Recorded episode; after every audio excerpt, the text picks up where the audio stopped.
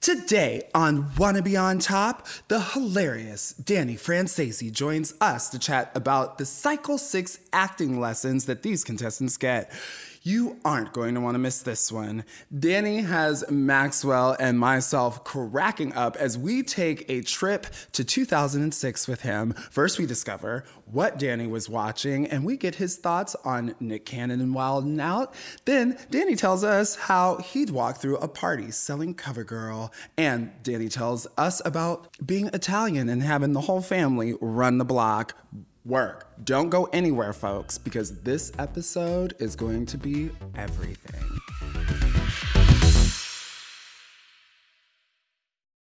Forever.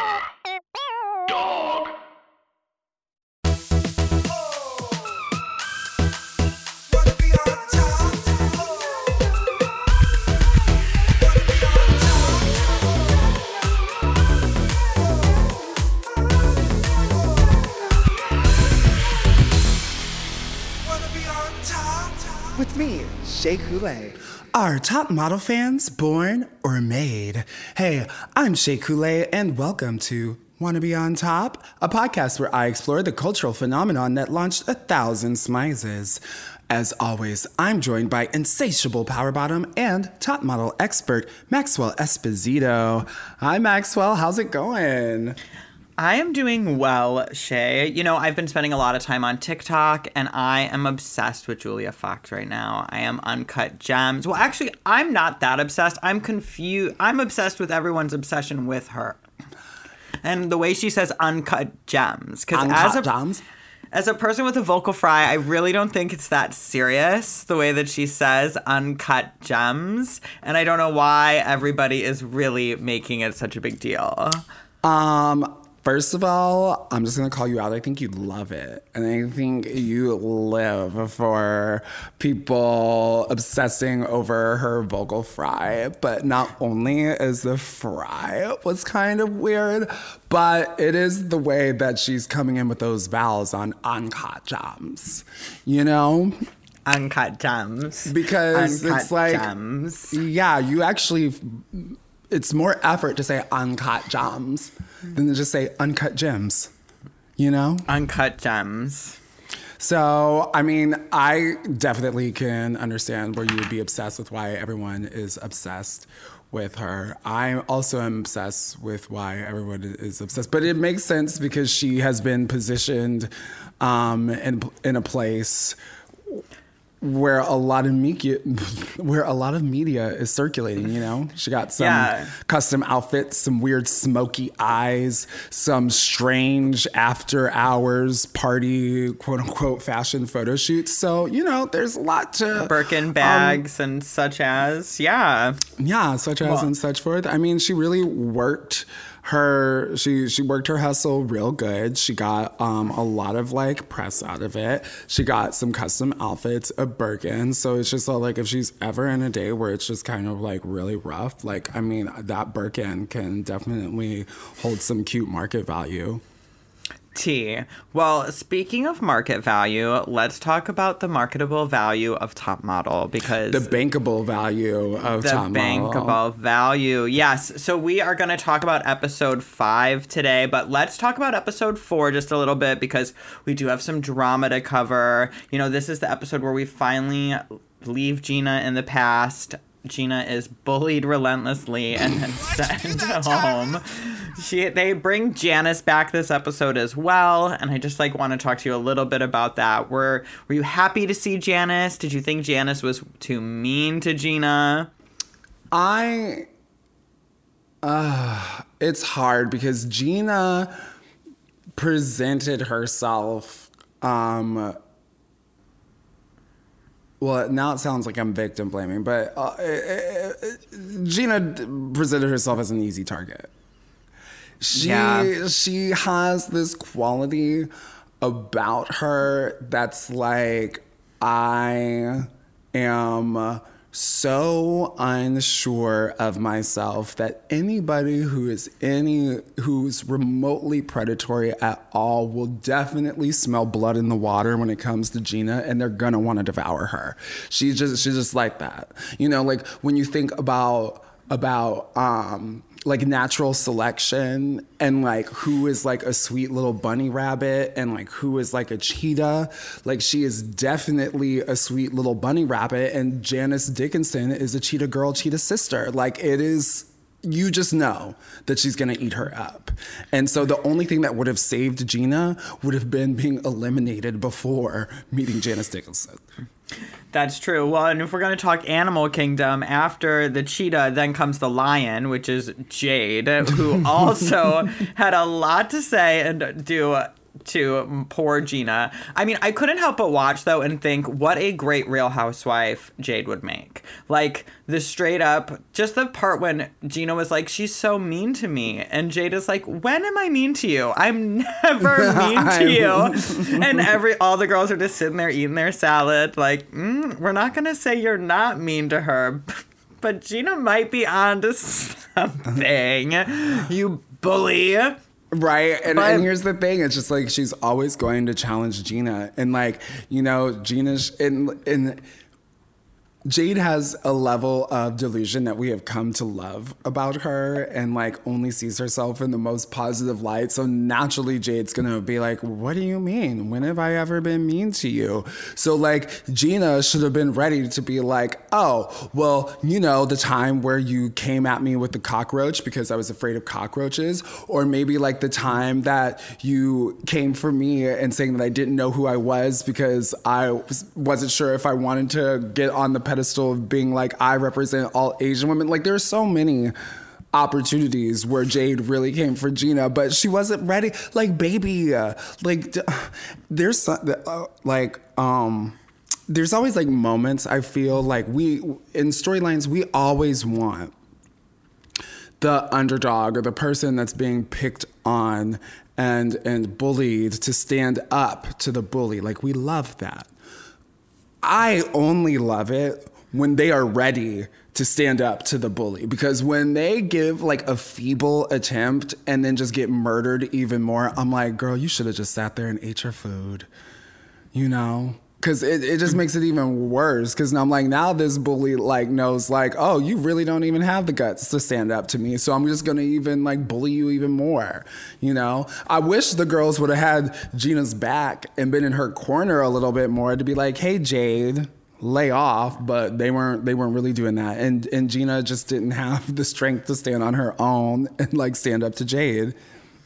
Poor Gina. Well, let's get into the, this episode five because the girls make a couple different stops to the Tyra Banks show. And I'm curious, did you watch the Tyra Banks show? I know like talk shows aren't really like our vibe, but it was a delightful type of chaos. Yeah, absolutely. You know, I live for chaos. However, um, when the Tyra show was airing, it was like on like the daytime, like early afternoon circuit, and so I was either at school or doing after school activities. And like, it's not like today where talk shows will then go and post episodes on YouTube. It's like either you TiVoed it or you didn't, and I had to make a choice because my dad would only let me have like a certain amount of programs on the TiVo, and I chose America's Next Top Model. Well, and Top Model would have taken, or Tyra's show would have taken up a lot because it's every day, not once yeah, a week. Yeah, exactly. So I really needed to just like focus on what was important in my life, and that was top model. I understand. I also was not watching it, but I did watch The Soup religiously, and I watched a lot of oh, like yeah. recap shows. Exactly. And the Tyra Banks show was on all of those shows all the time. I was obsessed with VH1's Best Week Ever. Yeah, like that was such a good one, and Tyra was obviously quite a highlight on that highlight reel show. Yeah, So- no, she was in constant rotation on all of those highlight reel shows. And so I felt like I was still getting a chance to watch like the best and the highlight reels of the Tyra show without having to actually tune in. I'll never forget one time Joel McHale, um, Tyra and Elmo did a sketch at like the Emmys or something, and Joel McHale made a joke about how uh, Elmo dragged uh, Tyra, and so Tyra killed him and made her into a wig. And he put the picture of Tyra yelling, Be quiet, Tiffany, with that red hair. And I was like, I never unsaw the fact that Tyra may have skinned Elmo and made a wig or two with it. So Quiet, Tiffany. um, I'm trying to think if there is a favorite Tyra show. Um, highlight for me. I would say the the two biggest ones um, would be when she pretended to have rabies. Um, genuinely loved that. Um, I mean, I and well, then I would I- say next would have to be the iconic interview with Naomi Campbell. Like those two are just like my favorite Tyra show moments. I also really am always tickled by the ones where she interviews people and goes through different letters of the alphabet. When she did Beyonce, and oh, she was like, Beyonce, Slayonce, Prayonce. I think that's when Tyra, I mean, uh, Beyonce really stopped doing interviews. She was like, um, people have way too much access to me and this has got to stop. She did it with Miley Cyrus too, and it was What Like, makes you cry, Lee? yeah, Cryly Cyrus. It was. It was literally like Cryly Cyrus. When was the last time you cried? Seance, if you could talk to anyone dead, who would it be? I love Seance.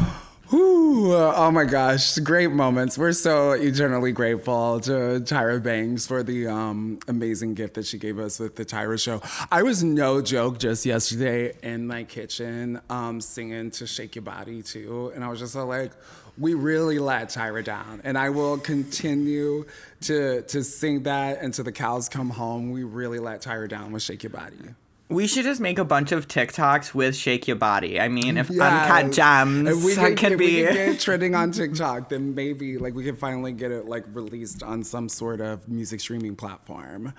I agree. Um, look, I'm actually gonna go and try and figure out the logistics of how I can get um, "Shake Your Body" as a sound on TikTok so we can make it viral. So we're gonna take a quick commercial break, and um, when we come back, we are going to sit down with our special guest, Mr. Danny Franzese, and we're going to talk about this iconic episode of Cycle Six of America's Next Top Model. We'll be right back.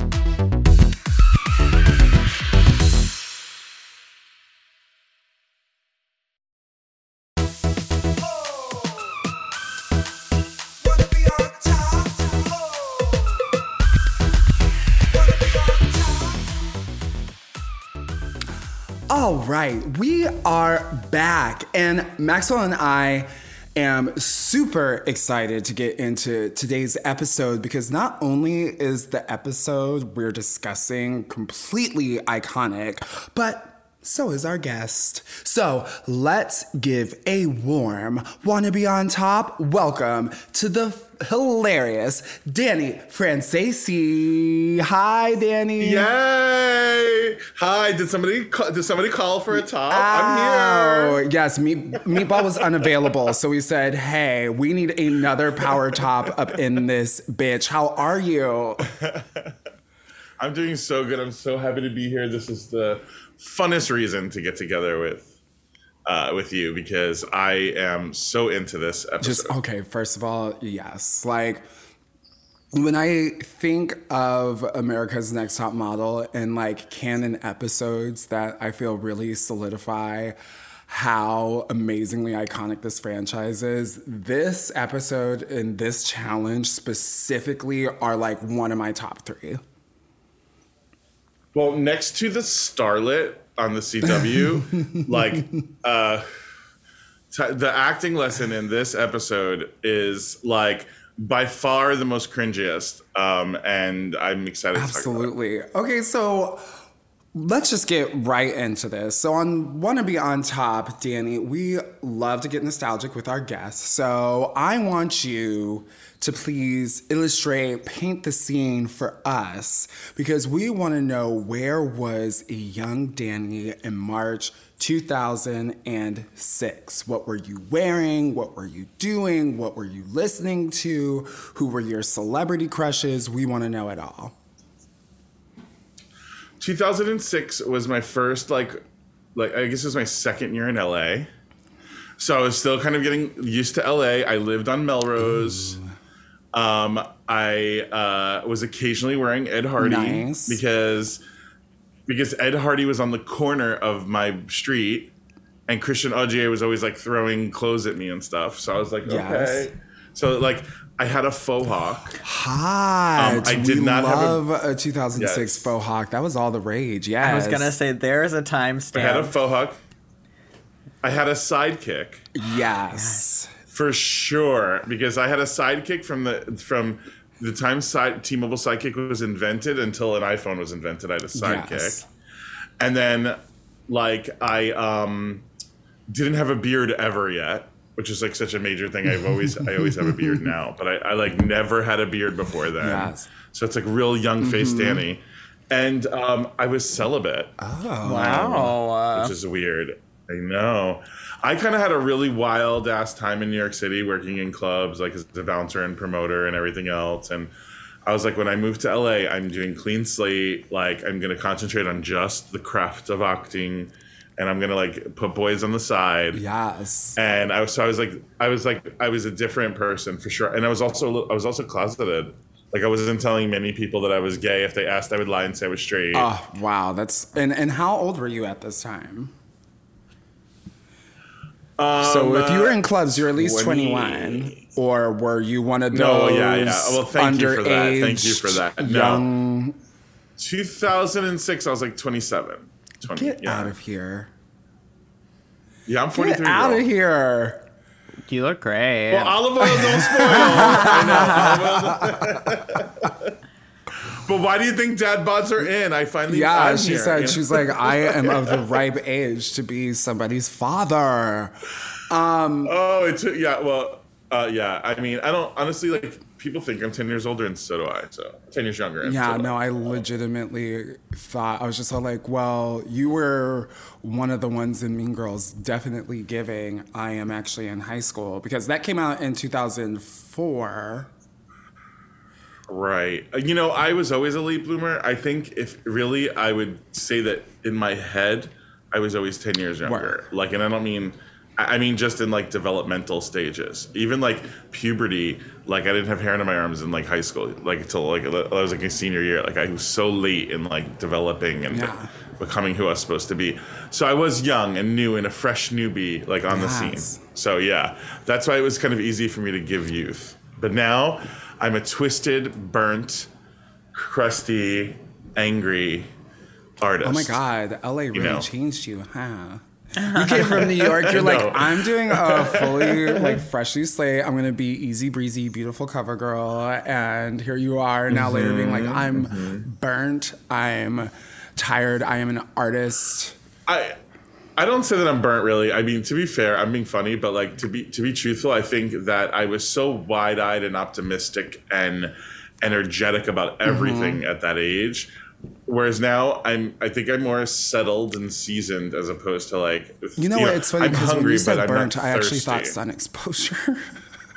I was like, because it's That's- so much hey. sunnier than in LA. There's a drought. But I'm I'm I'm Yes, I'm Italian though, and we get olive, like we get She's brown, like, I I'm get nice and brown. Just like like, I don't roast. burn. Yeah, you get like a nice like roast, like a nice coffee bean versus like a burn. Mm-hmm. We love that. You know, hey, um, well, as the oddball out is the only non-Italian here, I um, will definitely support you both in your olive journeys. You look Sicilian. You look Sicilian. I still don't know if that's me or Maxwell. Could it be me? Is it the wigs? Is that is that what makes me look Sicilian? The pink wigs. And you know, I know what a I know what a coolie is, but a coolie, we'd be like, I'm gonna spank you on the coolie. Mm-hmm. Like, if you would have said Kool-Aid to me at nine years old, I would have giggled. Now, I hope you still giggle now. I giggle a little inside. I get a little Now, tingle. okay, so back in 2006, were you watching America's Next Top Model when it was on the air? Absolutely. Um, American Idol, America's Next Top Model, The Starlet. I was on them. I was like, I loved those shows. And it, it was actually funny because, as you know, Hollywood is kind of like high mm-hmm. school. Like, and I bet you you get this vibe, especially from the race, because it's like when the, the new girls come up, you're like, if you don't know them, you're like, these bitches are gonna be my friends. Like, it's kind of mm-hmm. weird. Like, whoever the casting director is literally choosing people that I will be friends Yeah. with. And it was kind of that vibe for me when it came to America's Next Top Model and American Idol because they were the ones that were doing the Hollywood Watusi. They were out there at all of the same events and things that I was doing. So every year at American Idol, I'd be like, "Who's the boys that I'm gonna flirt with this year?" Like, I'd be like, "Please let it." I was like, "Come on, let a gay one. Give me a gay one." Like roll the dice. Yes. You know. Um, but you know, alas, everybody was closeted on that show too. You know, except for dear old Adam Lambert. Thank God for her. And Adore right? Delano. Yes. adore. Right. Yeah, Danny- uh, George Delano tried Dan- to be the sh- yeah Danny Noriega Yeah. tried to be closeted. The- When Danny tells that uh, Adore tells that story about um, that Mm-hmm. time, they talk about how they had to grow their hair different, and their mom made them like try to butch up and wear things that weren't them. It was a very weird time in uh, Hollywood. And then she came full out and just like knocked us all dead on Drag Race. And she was like, hey, I'm here. Party. exactly, just showed up. Oh my goodness. Now, okay, so also the Tyra Banks show started airing at the end of 2005, and it was rumored that that is the reason why they kept the models um, in LA starting in cycle four. Um, to apparently make it easier for Tyra to do uh, both projects. So during this time, were you also watching the Tyra show while um, America's Next Top Model was airing? I watched some of the Tyra show. I kind of like. I definitely had my '90s like Ricki Lake, Oprah, um, like Geraldo moment, Mm-hmm. Yeah. but I didn't. So talk shows were kind of like eh to me at this point. I was more into like this new version of reality that was popping out. absolutely. Like you know, I one thing that was weird is remember when Janice and Janice Dickinson did her modeling? Oh, her show? reality Yeah. show? Show. Yeah. The Janice Yes. Dickinson modeling agency. where she had like a modeling agency. Well, the Janice Dickinson modeling agency, they just put that shit right in Hollywood and Highland. It was like a World of Wonder sketch. Like they were all there every day, like in and out. It was so weird. Hollywood is weird. Another weird thing, the Saddle Ranch on Sunset. Everybody that was on the Real World or Road Rules would come to LA, and they all worked there together. Wow! So it was like so. It must have been so trippy for like super fans to go to that kind of a restaurant. These, you know, these girls were everywhere. I didn't watch the Tyra show as much, although I was very excited for Tyra. As problematic as I think Tyra is, and as much as I think that Tyra is like a real, she's an incredible model and personality. Mm-hmm. Mm-hmm. Like she may not be able. Like I don't see unless they did some kind of crazy role. I don't ever see Tyra really trying to win an Oscar or even really thinking that that might be like a goal. Like she just wants Yeah. like this career that she has in entertainment. She likes to entertain and be mm-hmm. funny and silly, and she that's not like something that she's trying Yeah. to get. Wh- This the, the pocket that she's in, I love her in that pocket. Like I love her as life size with Lindsay Lohan. I love her as like g- give me her a guest star in Moesha or something. Oh, Like, I don't- absolutely. you know no, I'm she. Like, okay, I love- love, when she makes her little cameos on like Blackish as Dre's sister. Like it, it Tyra Yes, really, right. you Her are correct in saying that. Yeah, or insecure. She's she is in her pocket. I love Tyra coming in doing these great little characters because that's very you know what she does because she's very goofy in that way. Um, and I feel like you got a lot of that in in uh, her talk show. Like she didn't know whether she wanted to be like Oprah or Ashton Kutcher. You know, like. right. She just was like, she was like, I'm gonna sit in this pocket and I'm gonna keep spreading my arms and legs as wide as I go and just seeing how how how much space I could occupy. Like, and at this time, it was really working for her on an accelerated rate. This is funny. She was living in this apartment complex. Tyra was. And this, I can't remember the name of it. It's still there. It's across the street from like the Grove. And Lindsay Lohan was living there with Raven Simonis. her Oh, I roommate. Yes, remember, I them remember talking about that. being And this was right roommates. after- yeah. mhm. And she never lived there. Lindsay never moved in. Well, this is how I this is how I know I when I moved to after Mean Girls when I moved to LA, that's where I would that's where they lived. Wow. Right? So I saw Tyra one time with her entire family at uh, which can only be described as her family because I think if you took 13 of us of my family like the Franzese and the Carlos like my family and put them all at a restaurant you know that that's Yeah. my family like this was like 13 people that were clearly Tyra's folks, mm-hmm. you know, and they were and they were all at the Grand Lux Cafe, just like kicking it up, and I was like, man, I can't wait till one day I could take like all 13 of my people, like, and like go and, and feed, mm-hmm. you know what I mean? Like, I was like looking at, I was watching Tyra at the Grand Lux Cafe doing that. So I had seen her around. She she didn't feel like a peer or anything, but she definitely was like adjacent to my world, Yes. you know. I love this like concept of like Tyra just living in the same apartment complex as Raven Symoné and Lindsay Lohan. it just makes her feel just like so much more approachable, you know, so much more of a girlfriend, you know, and, and that's what I love about That's Tyra. what I mean. Me too. I like. I like. She's a.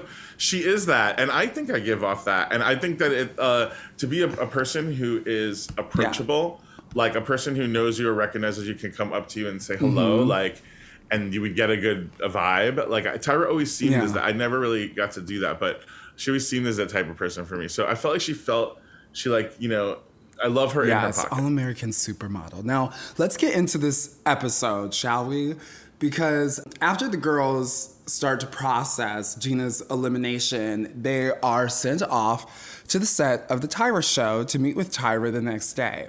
Um, as we Gina, first of all, I want to just say, just an honorable mention to Gina. She never struck me as it. She wasn't, as the kids say, was giving what needed to be given. Like I don't feel like she was ever like doing it for me. That was one from the beginning that I was like, one of these filler queens. Yeah, like, it was know? very. We we have very much so said that like from the beginning, it was definitely apparent that like Gia's casting, uh, uh, Gina, my apologies, Gina's casting was very much so there to just kind of create storyline because you know she just kind of seemed like this girl that was out of her depth. So they were like yeah let's just like amp that up. So, so after Gina gets eliminated, um, they have the girls over to the Tyra show because you know Tyra she loves to check in with the girls and she wants to ch- check in and see how they're doing um, in this stressful process of the modeling competition. You know, and while Yeah, she gives sorority mom. She gives sorority mom a lot. and so while she's mom. speaking with the models in a green room, you know, she begins to look exhausted. You know, she's kind of feeling faint, and she's just like, you know, girls, like, I'm so sorry. I don't mean to feel weak in front of you, you know, and you can kind of tell that there's like some growing Can concern. somebody get water? Yeah. And then you know, Tyra, she gets, you know, she she tries to brush it off in front of the girls and stand up, and then fully just faints, passes out. Commercial break. Everyone is like, "Oh my God, Tyra!" You know, we're getting all the dramatic zoom ins and close ups, specifically of Furonda, because Furonda definitely is the one that is the most concerned. Um, Get her a pizza pizza. right. something. Yeah a piece of pizza. Like that's like the most sustenance that these girls ever they're like she needs something really They really valuable nutritionally gets us slice You know, honestly, it, like craft services at the Tyra show must have been amazing for them to even know that pizza was an option. Um, because we have spoken to these contestants and they're all like, we never know when we're gonna get food. So the simple fact that they knew that there was pizza let you know that they were like, wow, craft services at the Tyra show is awesome. They were probably so hungry they could smell One it time- across the lot. They were like, you know they could. They were like, wow, pizzas food here." truck. There's pizza here.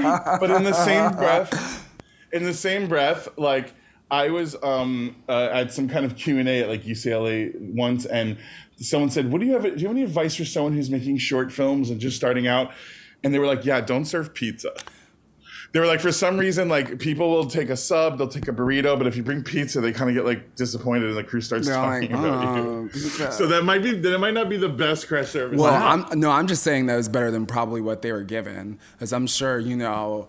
Uh, the producers at Top Model were using the uh, Yolanda method of giving four almonds that you chew um, really, really well.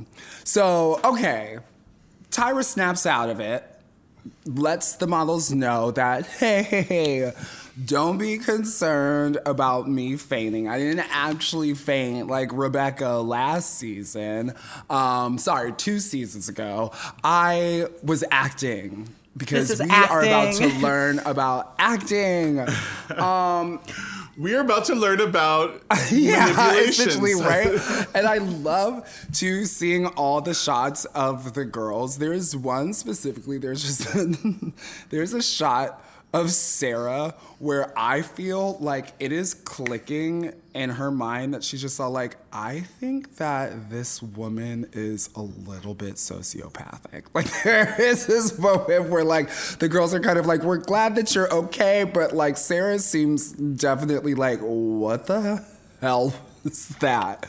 They Um, all definitely seem a little prickled at this point. They are all sitting there being like, that was not, not funny. funny. Like we've been on edge this Yeah, well, entire time, they and were- we're hungry ourselves. And they're probably sitting there being like, if Tyra Banks can just faint, and she's like one of the top supermodels of the world, probably no one's ever gonna feed us in this career ever. And also, like when you faint, like usually you faint for like a second. Yeah. She was like hardly breathing. They couldn't Right, like, exactly, her. Like, uh-huh. it- like she let it go on for like, uh, uh, you know, even like 10 she was seconds out. Right, long. exactly. Like, You're like, uh, she's like unconscious. they were like, "Oh my god!" and they were sh- they were shook. And then she's like, "Oh my god, are you okay?" And then Tyra has a very special moment, just like making her feel better. You know, like I was like, mm, yeah, that girl never got over that. They were all like, poor Furonda. And then they were like, "We're still being judged." So then Tyra's like, "So today, what all y'all are gonna do?" And like as she's talking to them, they're all sitting there with like these forced smiles, like just trying to like catch their Right, soul. exactly. They're like, okay, so we just switched beats really fast here.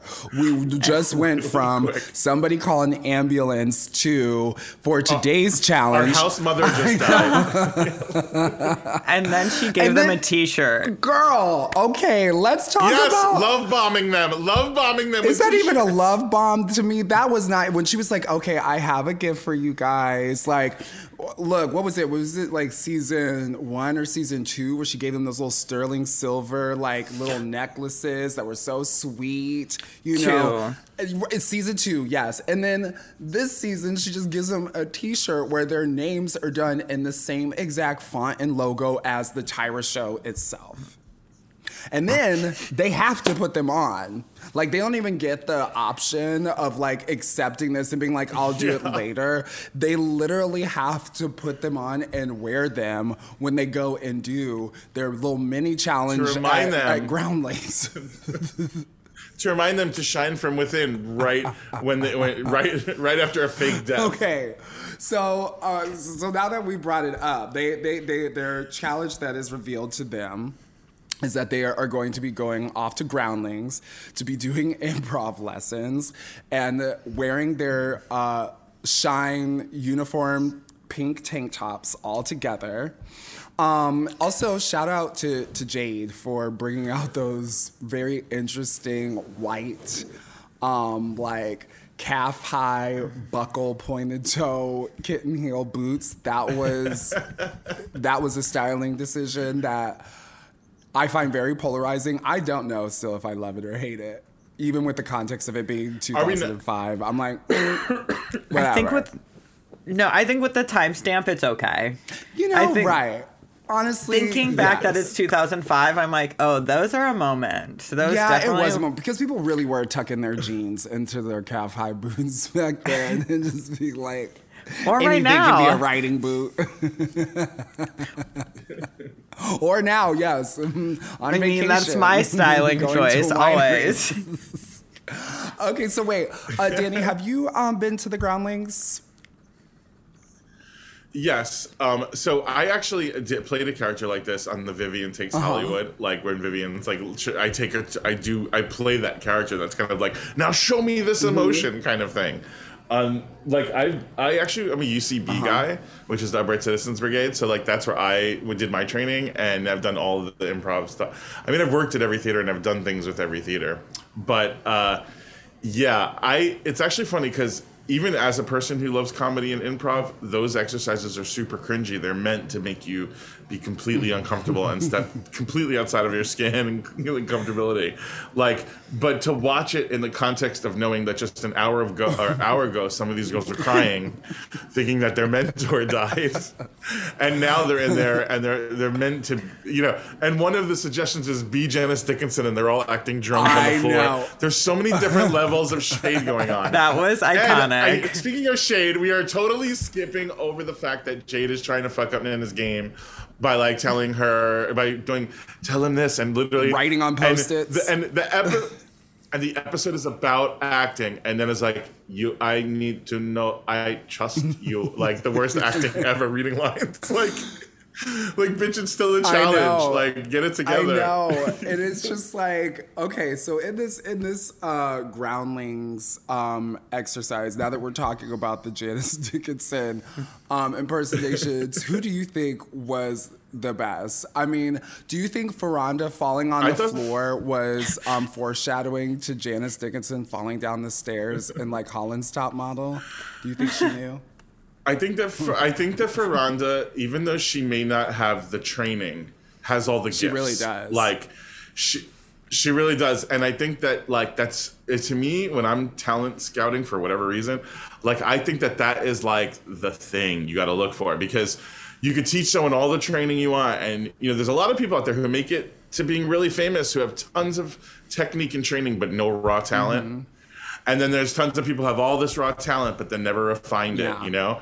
So she's young. She's got that thing. The fact that she's not afraid in an improv thing to throw herself on a floor or not, af- not afraid to make a move or, or smile. Like she was, she's gotten me in a few challenges That, that, and that's way. what I do love about Furonda is like she just has this kind of like childlike uh uh like abandon she will absolutely throw herself into whatever she's doing. I mean you saw it in the casting episode when she was just like yes i was a, a sex phone operator. These are all my different characters when she was wearing different wigs and casting. You're like this girl has a lot of personality and she obviously loves to play um some characters. So it, i mean for me going into knowing what the um uh, uh, main challenge would be.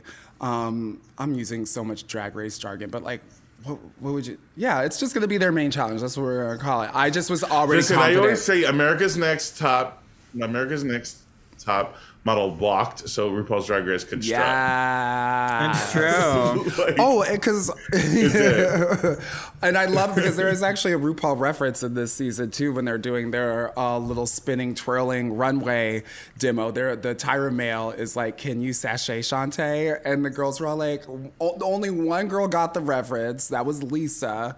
And She was Leslie. just, oh, Leslie. Sorry, only one.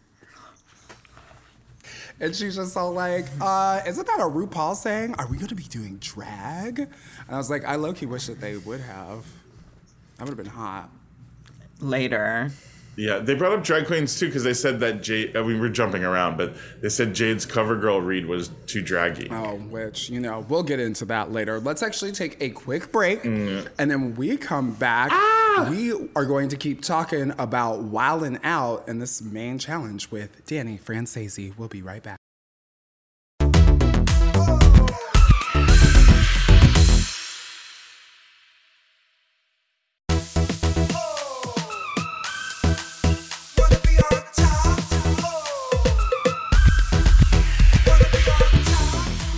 All right, we are back and we are chatting with Mr. Danny Franzese about this day of acting and improv. After the improv lessons, the models get to put those improv skills to the test when they are sent to Nick Cannon's Wildin' Out. Then the models were put up against each other to play improv games. So, did you watch Wildin' Out, or do you watch Wildin' Out? Because Wildin' Out is still going strong. I think they're like about they're they're like right up there with like American Idol. I like. Yeah. I like Wildin' Out. They're like literally about. I think the new season. Uh, wait, when is this episode? The new season of Wildin' Out like just started. I'm looking into this. I believe you. Did you watch it though, Danny? I had a lot of. Fr- I had friends on it. You know, I knew people on it. I knew like uh, Nick Nack. There's a couple of people I knew that were on that show, and I had made a movie. This one movie that never came out. I had a bunch of them. But like, um, uh, did I watch it regularly? Not not so much. But I did love it. I did like it when I caught it. You know what I mean? It wasn't something that I I watched regularly. 16 seasons of Wildin' Out. I mean, Okay, my is guess is still about act- to be twenty, but yeah, you know. actively airing. You are I would've- correct. I would've I, did believed it. you, but that's crazy. more seasons than Keeping Up with the Kardashians. That's not true. That's they have 20. Shit, really? know. Mm-hmm. Wait, how many seasons are there? Oh, wait, they were on the they were on for ten years. Yes. Yes, yes. So twenty seasons. in 10 years. Jesus Christ, that is so much. You know what's Well, crazy that's is why that- we know so much.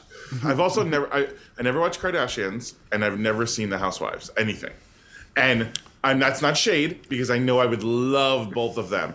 But now when I think because I haven't seen it of the collective amount of hours that are in all of the Housewives franchises and all of the um, Kardashian and spin-off franchises and how much time I didn't spend doing that and who knows what I was doing but it was something probably better than watching TV. I'm like, oh damn. Yeah. Well, I will say, I will say, I came into, I really started watching um, Kardashians early on.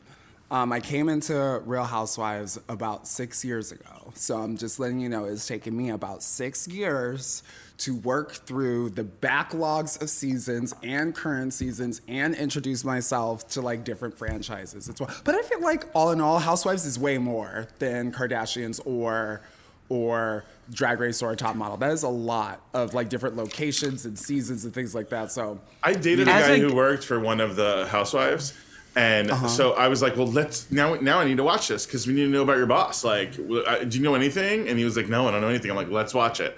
So I started Yeah. from the very first season of the, of her season, and I started loving it so much. But he was like, "Honestly, I can't deal with this woman all day at work, and then come back and have to like watch videos of her." He's like, "We have to stop this," and I was like, "That makes sense." So I never, I never continued. But what I did see, I was hooked. They had me, gal. I was like, "I'm watching it.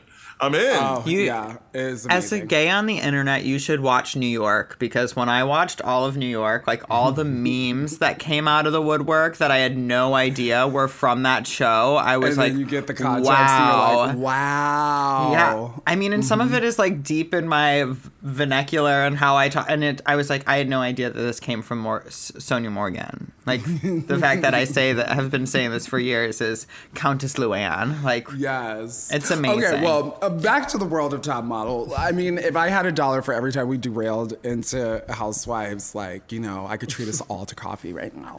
Um, so, okay, in, in, in, in, the context of the Wildin' Out challenge, who do you feel uh, performed the best?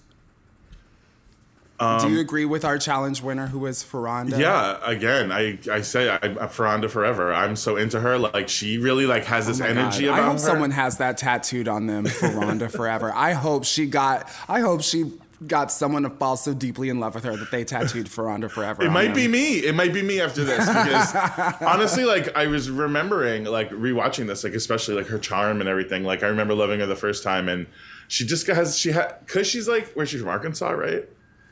Is, Uh-huh. Am I right? She's got like Mm-hmm. this like energy that's just like pure. That's like I'll try anything, you know. Like and you're like, Yeah. oh, you're like a little baby. You want to take care of her, but she's also very fun on her own. And I, love that kind of thing about somebody. You know, like and then um, also poor Jade. And I like I, I no like, poor I Jade, mean, I no know- poor Jade. I say poor Jade because I'm like she did not understand the assignment at all. She did even when they were doing the question thing, and then she would like go in just and just make a statement. They're like, "That is not a question, Jane." She's like, "What? What? What?" And I'm like, and like the the, the way that she went so mean with it, like, Yeah. to, to me, I feel like the people that really go for the jugular, like, yes, it's always like awkward, but for me, it's more awkward for them because they don't understand the way shady comedy works. They don't understand punchlines. They just think that they It insult them- you, it- and it that's where the joke is. And it just- unintelligent and mean. Exactly, exactly. So that's why I was like, yo, poor Jade in that situation because she really just bombed so, so, so hard. And then also, you know, Mollie Sue, who's being told by the judges that she's not really showing her personality, excelling in this challenge. It's just like, you know, you're sitting here wondering, okay, is this going to be the episode where Mollie Sue really shines through and then finally provides what the judges have been looking for? But I mean, you know, from, You you know. know, from someone who's played uh, this game, a game, you know, like this. It's that Mm-hmm. it's like, and it's a contest, and you're getting no sleep. Your your mind is constantly racing. You're having lucid dreams that you're still doing it while you're not doing it. Like, right. you know, so like these these girls are also under a lot of pressure, and so in, these the- girls in that also were never not doing it. Yeah. They were always on camera. That's like That's something what I mean. learned from them Yeah. is- Oh, that's true too. They had Mm-hmm. no downtime. It was like just like boom, we're gonna get you at home too. You know, we're gonna watch Yeah. you sleep. We're gonna watch you on the phone. Like we're gonna watch. You know, and it's just like, Yes. like it's a lot. The mental health of that is crazy, and you don't want to quit because you know you're being run ragged, but you don't feel like yourself. You know, so I think it's Mm-hmm. like, um, but Man, you know, uh, when people start talking about themselves the way Jade talks about herself in her talking heads, where she's constantly like, Jade don't feel that or whatever. She's got that energy of like, she's Uh-huh. so self-centered. you know, I don't know if she talked about herself in the third person, but she definitely, if she wouldn't, didn't, wouldn't surprise me because she's got that kind of energy where it's like, Yeah. where it's like, wait a minute. Uh-huh. And, and I know you have to have tunnel vision in a contest, but she'll do anything to break these girls down. She don't care about Nnenna right now. Like her side game must be talked about right now outside of the challenge because her side game's affecting everything. It's actually it almost behooves her knowing that she won't be one of the ones that are picked off this early in the game. Mm-hmm. So she knows that it's it's almost better for her strategy wise, which is maybe why subconsciously she did it, to be mean to these girls and point out like, yo, you got a whatever bumpy face, you got a this and that shit that she was Uh-huh. saying. That you're like, what the? F-? And then, honestly, because I forgot, because I was checking in just on this episode, okay? So it was even more of a Mm-hmm. shock to find out that her bed is right next to her, and she was Right saying next to that shit to her. It's right Uh-huh. next to She's Furonda, like, "This is my and you're saying that shit to her, you know. But then you're going right after the one your room, not even your roommate, like reach over and touch someone, like you know, like that close. And Yes. it's like it's just like it's just like when you have that, you're targeting is what you're doing, and she's targeting Furonda. Mm-hmm. She's like hating every girl right now. Hate is her Mm-hmm. hater. Hater is her motivator. Yeah, and it, and it, it, for me, I think why there is some sympathy there, there for Jade is because it's clear that it's coming from like a, a place of like some deep seated insecurities, and she's not even aware of it. You know, young and like can't I feel like there's this on, yeah. there's this like piece of Jade who genuinely actually has herself convinced that she's giving these girls sage advice. The energy that she perceives to want to be perceived as is a great space. So Mm-hmm. Yeah. like, I hope she made it there one day. But like, Yes. she was not, she was no, she was like parking lot adjacent. Walk two blocks Yeah. to the venue. Like, not really Right. there. Not Like, quite there. Not quite there. Like you were on the map, but like, because she's like, I'm like a person who's like a piece. My favorite is when she's like, I'll go as your date when the girl when she won the. yeah, when Furonda won after she completely Yeah. trashed her complexion, she's like, I'm, "Oh, your roommate. What, what about me? Like, you know, the fact that she really thought that she would get the invite too. I'm like, that to me just like speaks to like a level of And just then I have to say it. I'm jumping ahead a little bit, but when she gets in the hot tub and then all the girls get out of the hot tub. Like Oh. then they're all like, "What a night!" And they're all in the hot tub, and then Jade walks in, and they all just go, "Fuck it." They all they're get like, out. You know what? Uh, actually, it's time to go to bed. I think I'm just gonna call it, ladies. you This know? was a good. This was a great steam. Gotta go. Yeah, gotta go. all right, all right. So wait, let's get into this commercial CoverGirl Oh, boy. iconic CoverGirl commercial challenge. Okay, because uh, It wasn't is- easy or breezy. It was not easy or breezy. You know, so okay, after all these improv lessons, you know, the models are having the skills that they've learned tested in this CoverGirl commercial. Mike Rosenthal shoots the commercial, and he's also the guest judge on this week's episode. And Mr. J tells the models that the commercial will be improvised, except for two lines that they have to say at the end. Each model only gets two takes to nail the shot. So let's get into them because uh, the first call of the week, who we've all been loving, is our Forever Furonda. Uh, what do we think about Furonda? I loved because here's the thing. This is what I feel like most girls did not understand about the assignment, and this is what I feel like Furonda understood about the assignment just because they're telling you to improvise doesn't mean that you should be going into the challenge empty headed with nothing, no kind of storyline, no Right. kind of thing worked out. I think that that's what some of the girls thought. Uh, uh, because even in their improv lessons, there was some prompt there, you know, so immediately Furonda kills them with that line that's just so like parties can be so unpredictable, but your makeup doesn't have to be. I was like, Period. Period. Run that right now. I said Yes. that is like a Yeah. cover girl quote boots. She understood, and you know, Furonda was back there preparing like what would be something that I would say in this situation so I can deliver. And like that's why it was That's successful because she like already knew the prompt and place that she wanted to take it. I yeah, mean, she's so good. Forever Furonda. Like honestly, she won my heart. This is like an, uh, one of her, the her winning episodes. This is a Furonda Same. episode. Like and, and and this is like if you are a Furonda fan, you know this episode down because like she really did bring it um, in that moment. Uh, side note: I filmed a movie at that house that they're filming at, and that big mansion. Um, in the That big staircase. and Did you I'm- recreate this challenge? No, but I have a stunt double that jumps into the pool. Like uh, that was supposed to. Be For a second, I thought you were about to be like, no, but I had a stunt double who did. Parties are so unpredictable, but your makeup doesn't have to be. I some of these were so cringy. Some of these were so funny. Um, I I don't. So Furonda came in. I thought it was so cute the way she did it, and they really were great showing her. First of all, can I say that Mr. J can get it? Like he's so. There's something about Mr. J. Oh, yeah. I am like, oh, Mr. J is all. I think Mr. J has J always been there like to be the everyone's verse- forever crush. The verse king I always wanted. Like, do you know what I mean? Like, he's just like giving it. all. Yes. Like, Yes. like, yeah. You know what I Same. mean? I definitely like season one when he first dyed his hair silver at the very end when they're doing the Mm-hmm. like new diamonds photo shoot. That was like the first time the silver hair popped up. And I remember I was like at the tender age of like 14 or something. And I was like, wait a second. yeah. I said, that's We re- we don't give uh, Mr. J's sex appeal enough appreciation on this podcast. No, so we really totally- don't. Yeah, so thanks totally for bringing that up. Yeah, because he totally turned on the heater and I heard a rumble in the basement. You know what I mean? I was like, boom, boom, boom. I was like, oh, that hasn't been on in a minute. That one hasn't been on in a minute. You know? Yes. like, You're like, so, hmm. big ups from my big ups. Um, and so, but then, um, and, uh, and not to objectify, very intelligent man. like, yes. Yeah. But I like. Also uh, very brilliant. yes, also love the mind.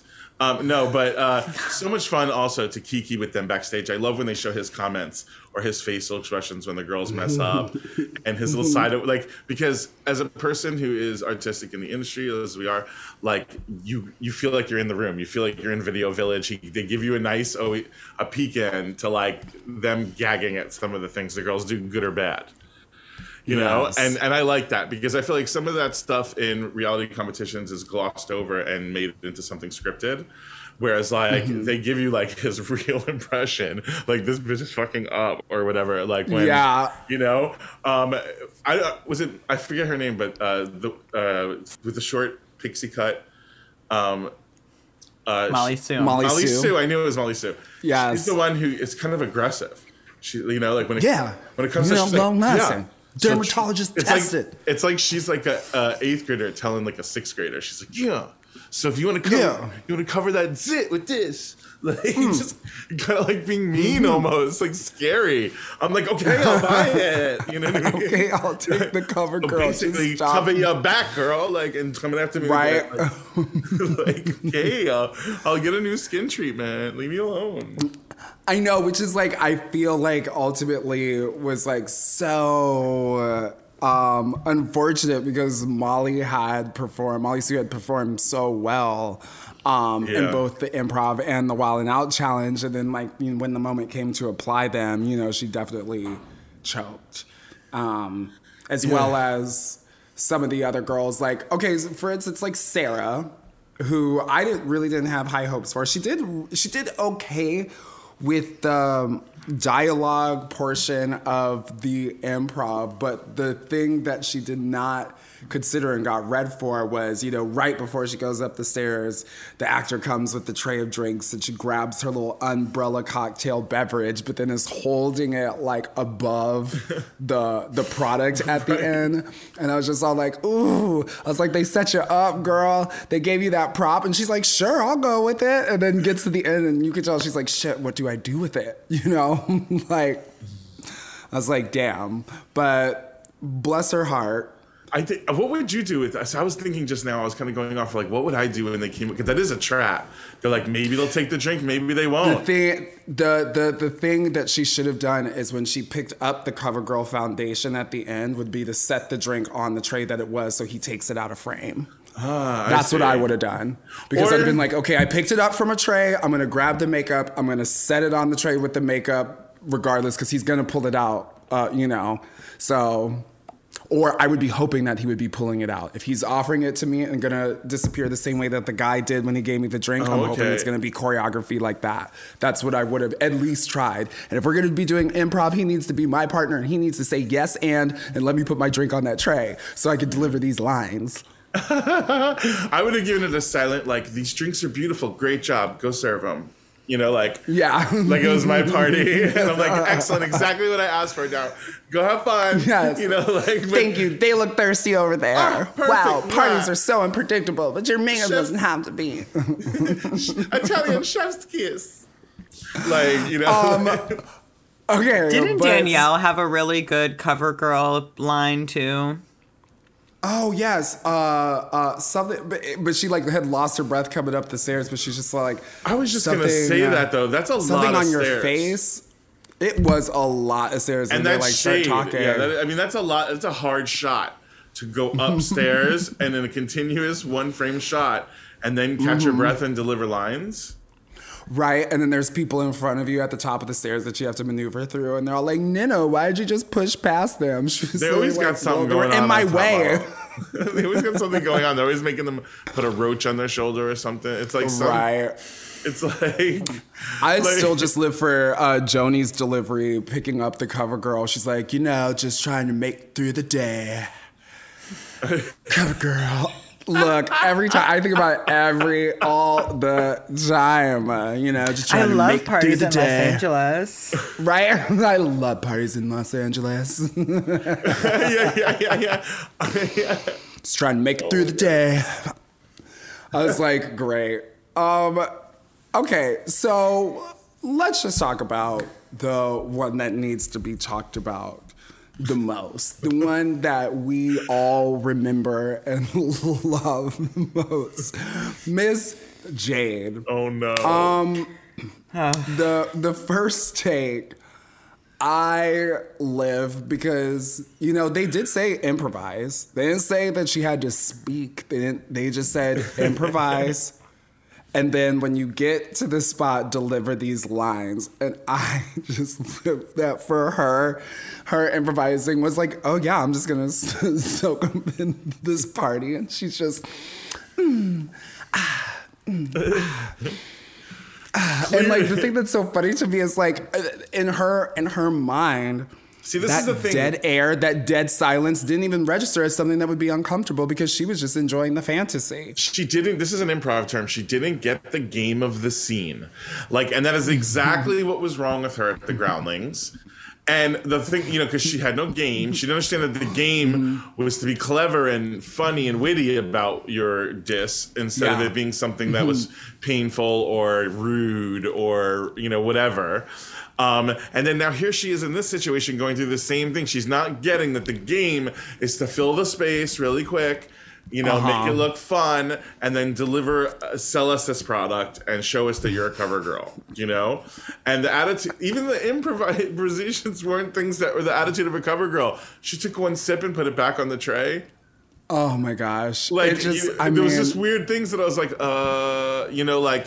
She, you know, she was rude a little bit to the guests. I felt like, you know, like um, at some no, point. I think I felt like she was engaging in the guests. It was because she was giving them like, "Oh, hey, girl, hi," as if I mean, maybe not just like regular guests, more so like adoring fans. But I loved the way that she, as she was There like ascending up the staircase, turned to look at all the people below her and like greet them, like as if she was like Juliet or or or. I couldn't put my um, finger on it. You said it right. Adoring fans. She was like, she was treating everyone like the public. Like she was like, Yeah. and I live, look, I'm just like, because I want to peek inside Jade's world. You know what I'm saying? Because, like, the world in which she lives, like, the universe that she is operating in, I know is the fiercest in her mind. And I want to experience exactly what it is that Jade is experiencing because you know that she's having a party. You know that she's having a great time with herself. And I just want to, I just want to be a part of that. The thing is, is her game is so strong with Nnenna. Like she's still, she her game is so strong, trying to mess this girl's life up. Like I don't think she's being a good friend with her advice. Like like I don't think that you know she needs to say like you need to get him out of your head and keep your head in the game. Like instead Yeah. she's like now tell him this and tell him that. Yeah. And then in her talking heads, it's so uh, revealing that she's like love could get you. It could really mess with your head. Like, and then cut Right. to, she's like, tell him this, tell him that. Right. So she's like, I don't got- have time for these distractions myself. She has the you know, because I'm focused on being a, a top model, so I can't be bothered with that. She has, but the, she has the ability to run a game, is what I'm saying, and she can't get it when it's professional. She gets it on the Mm-hmm. yeah, she doesn't per- know how to translate those skills into the Mm-hmm. job at hand. Yes. You know, but I still live. Yeah. So, she is still- dynamic. She's dynamic. This the, know. takes It's- come on because look, I'd regardless of the fact whether it was bad or not, you cannot deny that Mr. Jay was still entertained. yeah. Jay Manuel was still entertained by it. Well, to be know, truthful, to be truthful, if they muted some of the things she said and put music behind it and sped it up like they did in some of the takes, like it would have looked right and correct. And Yeah. she even said, "You guys use my worst take," which I thought she's a little bit of like a victimized crybaby moment, like. Like, But I love that vulnerability too because I feel like I know, she's yeah. always up here saving face for them, and then you see she they cracked her. I think that's the first time that you see Jade like really crack because she was like, But she wasn't. She wasn't lying though, because you would edit out that part where she's like, "Uh," you would just edit that out.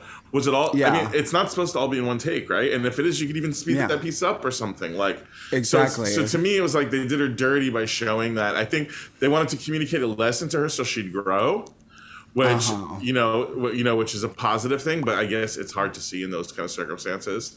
You know, Yeah. especially when you're being alienated for being such a such a right, especially when you get in the hot hot tub and everyone gets out and they're like, Yeah. bye. Yeah, you See know. you later.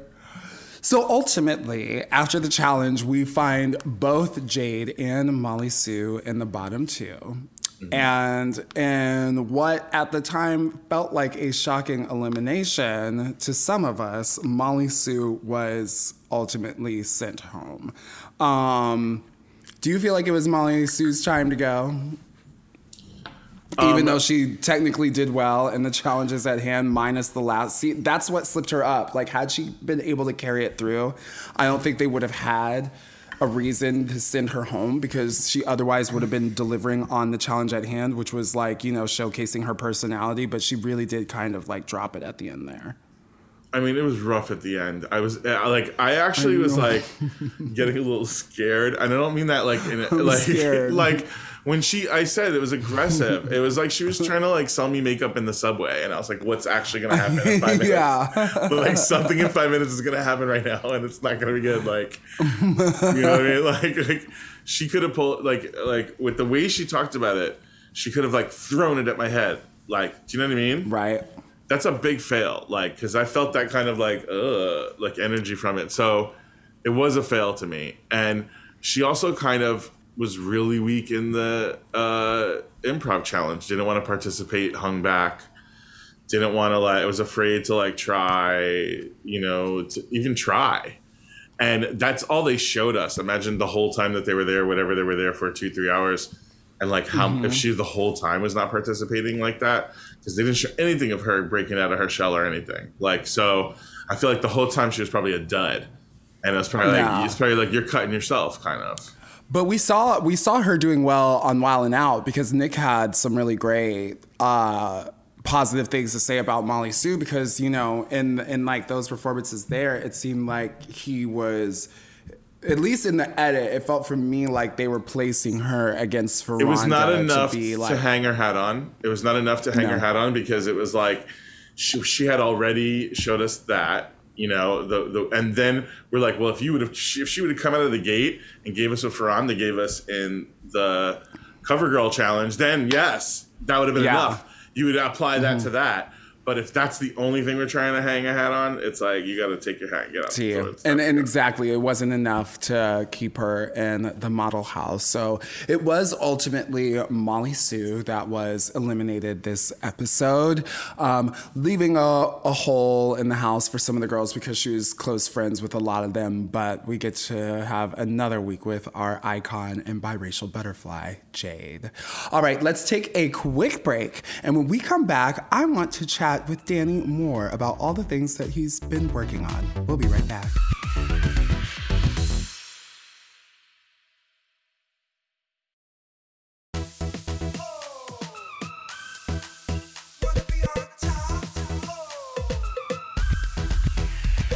All right, we are back with the legendary Danny Franzese.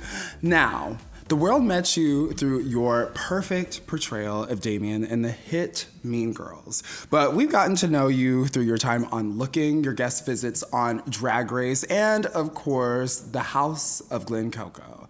So let's get into the history of Mr. Franzese. Now, when was it that you first realized that you wanted to be an actor, that you wanted to be on screen? I've been like an entertainer since like birth. Like my, um, I, I had a very unique upbringing because my grandfather had twelve brothers that all lived on the same Wow. street and on the same block in Brooklyn. And then when my parents got married, my dad's family moved there too. So it was like we Wow. had the whole block.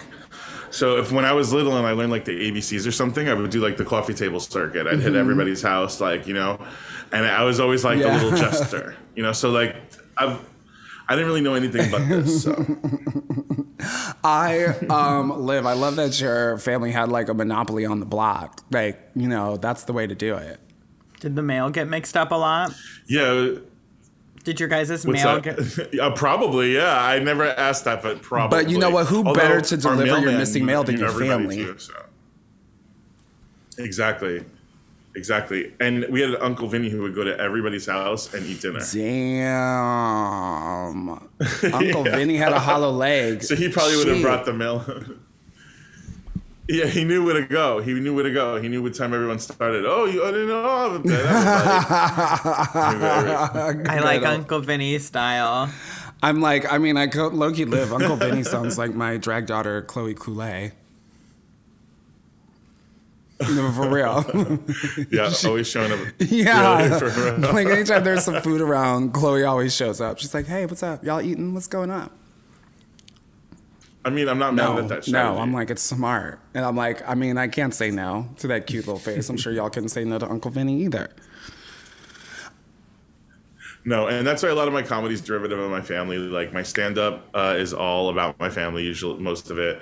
Um, I have a character that I do on Shit Italian Mom Say called Antoinette, and I have all these things I do with her, and I have more things coming up with Antoinette in the future. And it's like all from a derivative of the ladies in my family, you know. And I have other things too that I'm working on that are all centered around that stuff. Okay, so besides performing um, in front of your family, doing your coffee table circuit, when was the first time that you uh, performed in front of a live audience?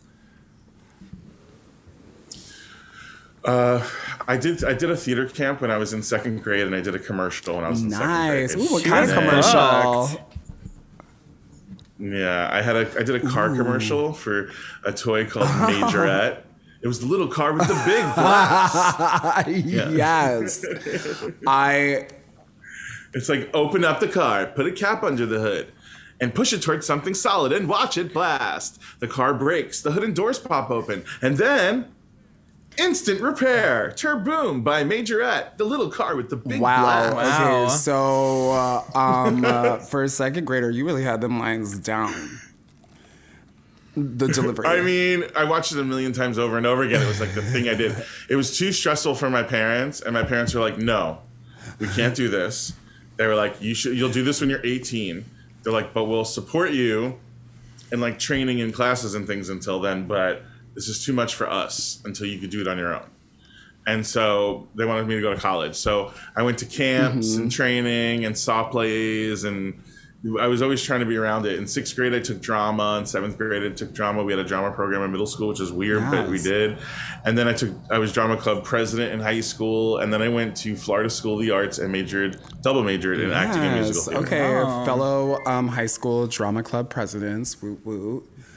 You know, we. She said, "I'm a trained thespian." So when did you start acting on screen? Besides Um, your commercial, I, uh, besides your, you know, we, uh huh.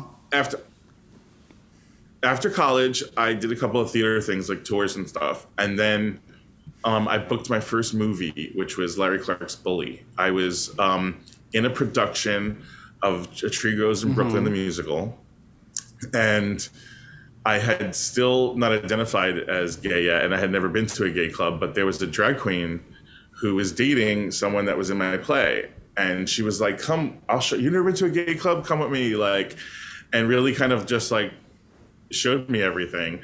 And she had a Monday night talent competition. And it was kind of like this thing where she'd be at the club and she'd do her numbers. And then she'd be like, Who wants to win $100? Who has a hidden talent? Like, people didn't really prepare numbers. It was Florida. So people weren't like, in New York and shit, it would be like a line out the door, you know, for people mm-hmm. to do the numbers. But I was like, well, I'll just prepare numbers. So I started preparing numbers, and other people were just like, you know, sometimes I'd lose to someone showing their butt, but like, but like, it's like Yeah. that kind of a thing. But if I, but I, but I could win a Yeah. hundred bucks, and you know, so at the time my rent was four hundred bucks, so my motivation was like, Hey, do the show every week. Yeah. you got your rent, like you know. So I was like, let's do this, like. That's Um, dedication. I love that and grind. I was out there one, and I was out there one night, and I came in second, which was twenty five dollars in a bar tab, and then I went to the bar, and I realized that they were. I saw people that weren't from, um, they weren't from Florida. Uh-huh. Like you could just tell, like they're not Yeah. from your hometown kind of people. And I was like, what's going on, you know? But it turned out to be like Brad Renfro and Rachel Miner and all the stars Uh-huh. of this movie, Bully. And the casting director was there, and she made a beeline for me, and she was like, "Would you want to audition?" I'm like, "I'm an equity actor because I Uh-huh, had already been these doing like musical musicals and stuff." Yeah. And she's like, "No, you're not." She's like, "Are you?" And she's like, "Okay, here, come audition." So, long story short, I auditioned for it, and I got the part.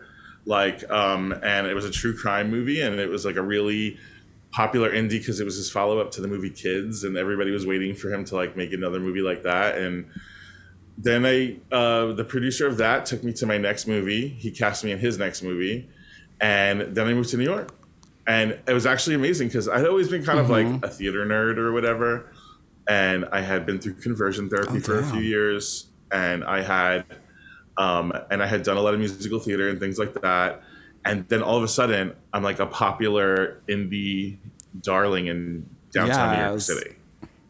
That's a big Yeah. fucking Mhm. leap, you know? And so it was like, it was overwhelming a little bit, but all the velvet ropes were like Mm-hmm. click, click, you know, because I was in this movie. And I took advantage of it. I went crazy. Like, I had so much fun. like, and then, like, uh, you know, and then I met all the party people, and then I got Mm-hmm. in Party Monster. And, like, Party Monster, I knew the story Yeah. of Michael Alig because all of my friends were the club kids because I had been working as a bouncer at this point now, and I started working as like a uh, club promoter in New York City, and I and everybody told me this story a hundred times, and then now they're making the movie of the story of my friends' lives. I was like, I've got to be in this, so I fought my way into Party. Monster. And what was that filming Um, process like? my it, it was awesome. Um, the world, well, Randy and Fenton, who Yes. Mm-hmm. are World of Wonder, who like started World of Wonder. This was they were like, um, at the time they were like married and filming I and, know, and this directing back the movie together. it was married, like so, like everybody, yeah. Theron was like in his I twenties. Like, all these great people know from World it's of crazy. Wonder. You know, it's like World of Wonder Productions. I don't think people know how many other additional films and projects and things that they have done outside of Drag Race because they're obviously so well known for Drag Race. But yes, Party Monster is definitely one of them, and it's for me, it's interesting because Well, being in Party Monster was like a Yeah. really big deal. Like when I got ca- when I got I didn't even have a, that big of a part in Party Monster, but when I got cast in Party Monster, they listed my casting in page six, and it was like oh like. And it was, you know, and it was on my birthday Oh my that God, they did that, and I was like, "Oh my god, so many things are happening!" You know, like, and it was only my second real movie. Like I had done another movie, but it wasn't. It was like smaller indie Christian film, like with Lacey Chabert, um, called Hometown Legend. And um, uh, yeah, it was crazy because all of a sudden, like that really started letting the velvet ropes open, you know. And I only have like two little parts in Party Monster. I play the announcer, and when they go to uh, Chicago, I who announces them, the Manhattan's only club kids, like, and then I'm the rat that describes the murder at the end in the costume with Seth Green, and I talk, and I, I, I narrate the whole what really happened kind of thing, you know. Um, and so those are two cool parts to have or whatever, Yeah. but they're only two days. But I was on set every day, and Theron and I were like bouncing around. And I got to meet like all the other actors and get to know them and be a part. I was a part of the filming, you know. Even the and it felt like family. And I had not, you know, I had been to conversion therapy and I had done all this stuff. And this was the first time that like I was I was in a setting where I was able to, besides musical theater, really, but there is still some weird homophobia Mm-hmm. in that area too. Like, but like, but like, um, this was a, a- a set where it was so cool to be gay and different, and no one questioned anything. Anything, no one questioned your gender or or, or your. Uh, who you were dating or just whatever you were just being you and representing you and it was such a fu- fun comfortable environment and after that had ended then i had really Yeah. known everybody because all the that movie all the extras are like everybody who's anyone in new york city was there and the real people the real club kids i met everyone and i just I just love them, and and uh, you know, the, it all opened up for me in New York City, and then I just decided that like I had been doing all this indie stuff, and I was like, when I get something that's major, like Mm-hmm. a big studio film, I'm gonna move to LA. And so then when I got Mean Girls, I moved. So you moved? Did you move to LA prior to filming Mean Girls, or at, you like did you get booked and were like, all right, this is it, let me pack up and and go, or was it after you guys had finished filming that? No, that it was very that it was like this is it. Let's pack up and go. I had plans. I was like, I'm gonna get my equity card, and then I'm going from Yeah. Florida to New York, and then I'm gonna get you know that was my plan. But then, uh, so I did that, and I got my my equity, my SAG card. I didn't expect my SAG card, but I got a movie too, so I was like, yes, right on uh-huh. right on sketch, you know. And then then when I went to my second movie, that movie Hometown mm-hmm. Legend with Lacey Chabert, I talked to like a character actor there who knew a manager in New York who had set me up with them, and I got signed with Okay, that right. management company. And so that was so before I got to New York, I had a uh-huh. major manager. I was like, yes. Like, then I said, before any of this shit comes out, like, this is the the last time that like I'm gonna have my anonymity. This is the last time I'm gonna like, you know, if if mm-hmm. this works, because these movies are like all about to come out. I was like, I really have to like experience like what being gay is like and going to mm-hmm. gay places. I was like, and, and in addition to that, um, I was like, I want to book Yeah. something else because I want to show that I'm not like a one hit wonder. If I book something before the thing Yeah, came exactly. out, then mm-hmm. that's that's on me, you know.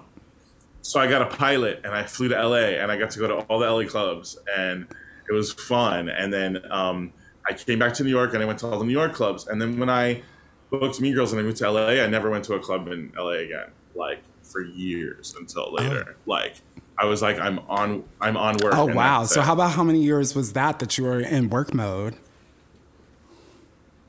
Well, I found eventually found uh, Mm-hmm. long term relationships. I was in like three back to back long term relationships, but that kept me out of the club scene too. So it basically, it was like Mm-hmm. Yes. you know, t- like a decade that I didn't go to clubs. And Like, so, okay, well, obviously, you know, Mean Girls, really huge box office success, big cult following. Um, you also had a reoccurring role in HBO's Looking. What was your experience like um, working on Looking as well? That was awesome because you know at some at the 10 year anniversary of Mean Girls, like I Mm-hmm. had been out at this point. I had read this book called like o- Open Secret, which was just like where you don't say anything but everybody knows. And I was a curator at World of Wonders galleries, and that was another great outlet for me. Like I got to be at all of their like parties, and I that was queer enough like that I didn't feel like but I still wasn't being like authentically like myself. And then the, at, the, at the 10 year anniversary, I was already kind of like I didn't care anymore, but nobody was asking, and I wasn't gonna go Yeah. shout it or anything. But then I get this, but then I get this letter from one of my fans, and he was like, um, "Look, I don't know if you're gay or not, and it doesn't matter." And I was like, "Oh my god, it matters so much that someone knows that," you know. And then it said, "But," he goes, uh, when I was in eighth grade, I was beat up for being chubby and tortured for being a sissy. And then your movie came out. And then in ninth grade, on my freshman year of high school, the popular senior girls walked up to me and said, You're like Damien, come sit with us. Mm. And he was like, Thank you so much for giving me like something that I could look at and say that's me because I didn't have anything that people like, you know? And he goes, I know you changed my whole high school career. I was like bawling and I was like, now I'm going to come out. And I, I, I came out and I wrote a whole letter. And so I didn't know how that was going to be received. Like I was nervous. Am I going to lose jobs? I, that's what I've always been scared of, you know, I, I was fighting to get, like, I did, I spit in your grave. And, you know, I would never do a movie like mm-hmm. that again, probably, I thought, you know? Not that I Yeah. have to do that same movie, but just a movie there I was playing a, Yeah. straight, a straight person. Like, I was like, but, but what's it mm-hmm. worth? Like, you know? And um, so I just was like, I'm gonna, I just need to be honest with myself. And I came out, and then shortly after, I like got looking. I, they were already thinking about me. I was Oh, already word. a topic, and so. And so I was with my friend, and she was like, "Hey, are you watching Looking?" And I was like, "Oh, they don't really have guys like me on that show." And she's like, "Why don't you be the guy like you on that show?"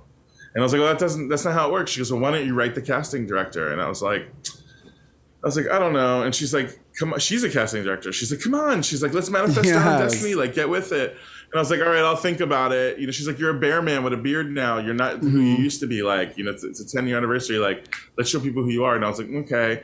And I said, let me just see who's casting it. And it was Carmen Cuba, the woman who Wow. discovered me for Bully in the club That's so my full first circle. movie. Yeah. So I was like, oh shit. I was like, I can talk to her, you know? And I was like, hey, Carmen, if you ever need a big bear, I love looking. And I sent her some pictures and she's like, actually, you never know. And they were having a conversation about bringing this character on. They wanted a Uh-huh. cuddly, more cuddly character.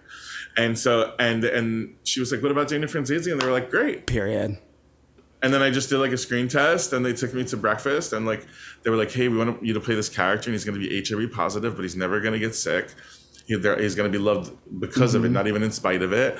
And we're going to make him flourish. And you're being chased by one of the big three leads, and you're going to dangle him on and flirt with everyone else. I'm like, like, I'm like, oh my god, you know. And there's so many things, Shea. There's so many things, you guys. Like seriously, that like any pain point that I've ever had in my life, anything that I was told that I couldn't do something because of, if I was told that I was like too fat or too mm-hmm. gay or too whatever, like the reasons that I got celebrated, now, absolutely. you know.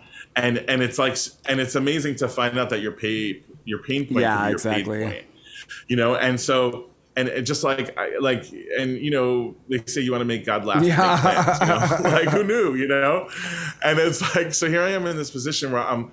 Then, like, it gave me so much courage playing Eddie Bear. Eddie Bear was such a role. I remember the day that it kind of like broke my heart open.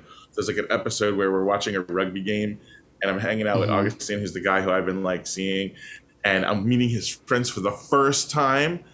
And I and I'm like, hold on a second, what's your name to Russell Tovey? And I start flirting with Russell Tovey's character. I'm like, Danny Yeah. would never on a date, meeting the friends for the first time, start flirting with the guy that he thinks Yes. is hotter because he's just always going for what's good for him, and it's just so interesting. Like, and he's doing it in a way that nobody cares, and they like him about it. And I was like, oh shit, I could do that.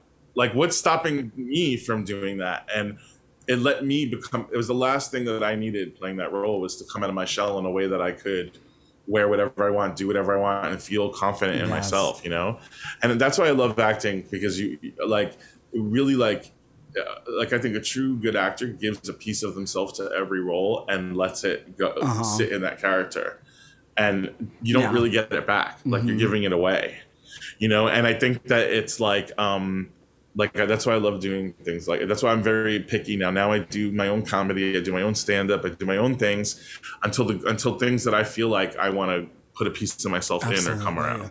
This, this has been- been such a great conversation, and it's just been so inspirational watching you and hearing about the way that you have carved your own individual path. Just like you know, abs- and and and not only in moments have you like really just kind of like set forth and manifested things for yourself but there's also you know there's been this clear like theme where the things that you have like wanted to do have aligned in such a very specific and important way showing you that that is exactly where you needed to be. And i think that those are always the conversations that i love to have on this podcast with our guests because i feel like for our listeners it's a really great um, inspirational message. So thank you so much for sharing Yeah, you know, I went after conversion therapy. I never lost God in my life, and I've always been someone who like prays and manifests and, and believes and thinks that I can make things happen. And you know, once I found out that you know, I have this podcast. I, I told you about it. It's called Yash Jesus. And uh, yeah, yashjesuspod.com. Um, and it's basically like we're like sex positive, we're funny, we do that because on it I think about how I'm unequivocally able to be myself. I could be my slutty self, I could be my funny self, I could be like my witty self, I could be my, you know, um, my uh, spidey self. And I know that God's gonna love me no Yeah. matter what it is that I do. And I think that once that was like the key to it, I then I'm like, well, what do I want to do then?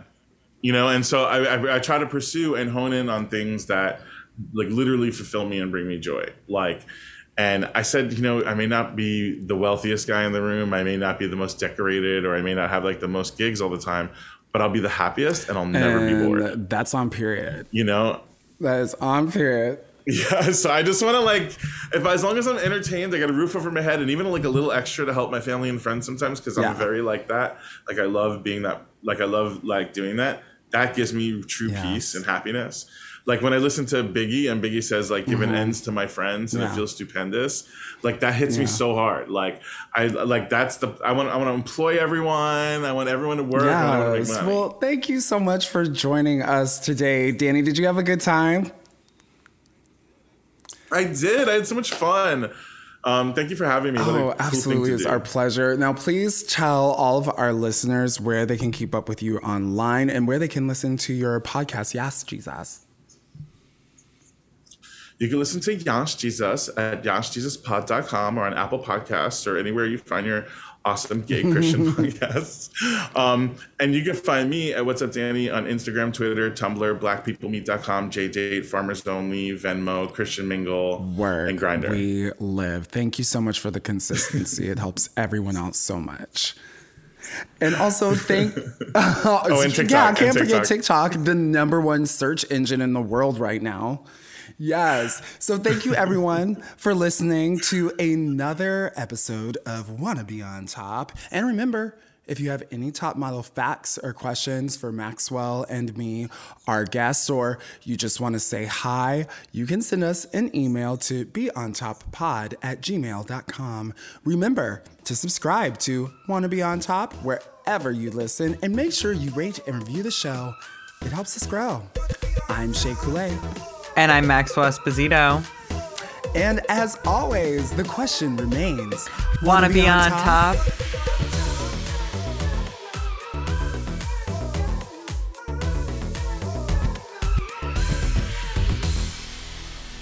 on top? With me, Shea Couleé.